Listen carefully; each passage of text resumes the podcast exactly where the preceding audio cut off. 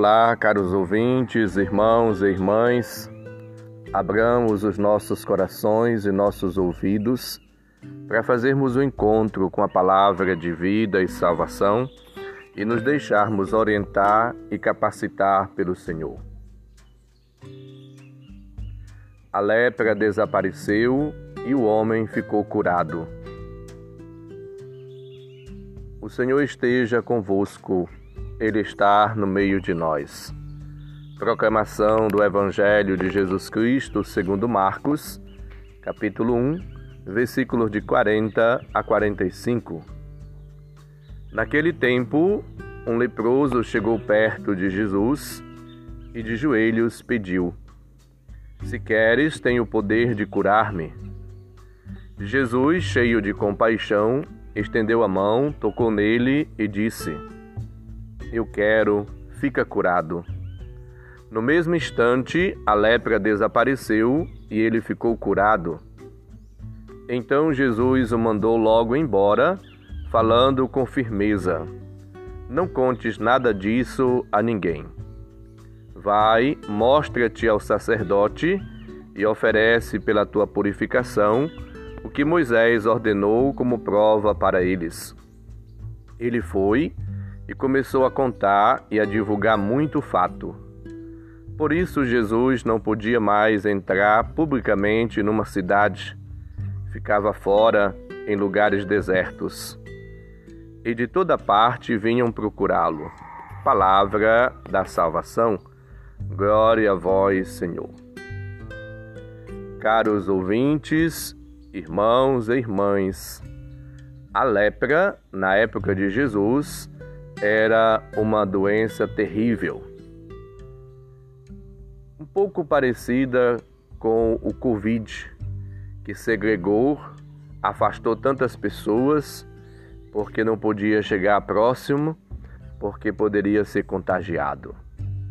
Só para você ter uma ideia, se alguém era leproso e alguém se aproximasse, ele tinha que gritar: "Sou leproso, sou leproso", e estabelecer uma distância de trinta metros entre o leproso e as pessoas. Ninguém poderia aproximar nem tocar. E aquela pessoa deveria, portanto, eh, ficar afastada de tudo. Ela perdia todos os seus direitos e deixava de conviver com as, com as outras pessoas, até de sua família. Excluía da comunhão com o povo de Deus, porque era chamado de impuro. É, Levítico treze, quarenta e cinco confirma isso. Os mestres, rabinos, consideravam o leproso como morto. A pessoa já tinha perdido tudo. A sua cura era tão improvável como a ressurreição.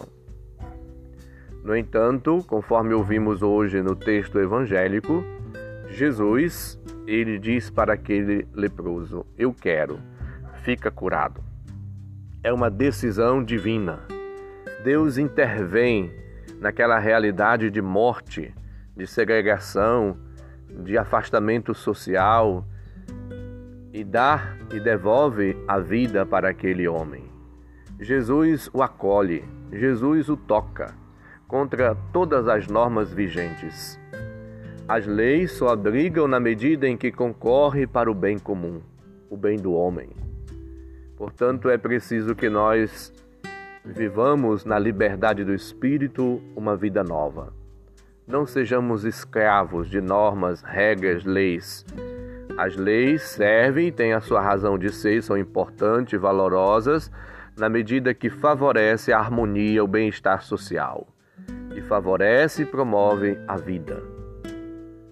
Portanto, somos chamados a viver a nossa vida na liberdade, no amor, na prática do bem, procurando, assim como Jesus, incluir, aproximar as pessoas, devolver-lhe dignidade, ajudá-las a adquirir ou readquirir seus direitos e cumprir seus deveres. Somos chamados a promover a vida e levar todas as pessoas ao encontro com Jesus, que cura, que liberta, que dá vida. Jesus entra no mundo com o poder salvífico de Deus. Ele, Deus feito homem encarnado, ele põe-se ao lado dos pequenos, dos pobres, dos humildes, dos últimos da sociedade. Ele, portanto, procura resgatar as pessoas e devolver-lhes a vida, colocando-as novamente no centro do convívio social.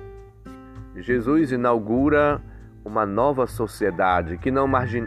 não marginaliza ninguém, não separa, não exclui.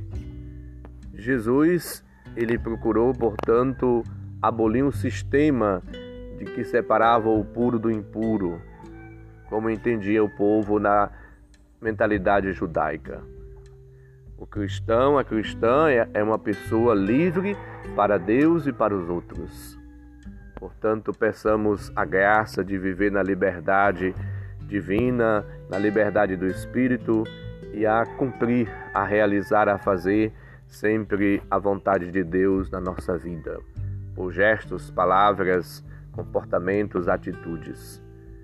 Que o Senhor possa sempre nos orientar, nos guiar e nos conduzir para favorecer a vida e a vida plena em todas as suas dimensões e circunstâncias, para que possamos de fato ser pessoas colaboradoras, promotoras da vida, para que mais e mais pessoas possam fazer a experiência do encontro pessoal com Cristo, que liberta, que salva, que cura, que transforma, que renova, que restaura, que purifica.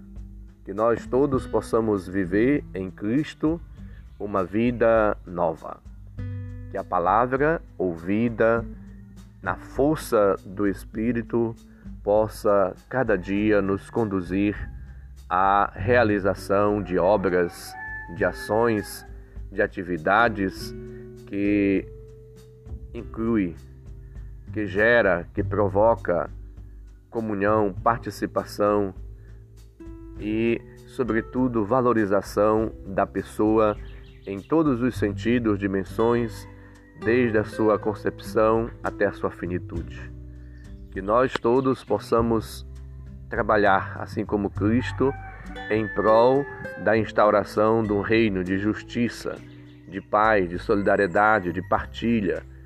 Um reino onde as pessoas possam estar sempre no centro, incluindo, aproximando, atraindo mais e mais pessoas para que elas possam fazer, de fato, a experiência do encontro pessoal com Deus e recuperar toda a sua valorização, a sua dignidade e voltar novamente ao convívio e à participação social. Supliquemos o auxílio, a graça, a bênção, os dons divinos e nos deixemos sempre tocar, iluminar, guiar, conduzir, renovar pela palavra que salva, pela palavra de vida e de salvação, que todos os dias somos chamados a ouvir e a colocá-la em prática. Que o Senhor possa sempre ser o nosso guia, o nosso baluarte, a nossa força, a nossa inspiração e motivação para o nosso agir cotidiano. O Senhor esteja convosco, Ele está no meio de nós. Abençoe-vos, Deus bondoso e misericordioso, Pai, Filho e Espírito Santo. Amém. Um santo e abençoado dia para todos. Um abraço, felicidades.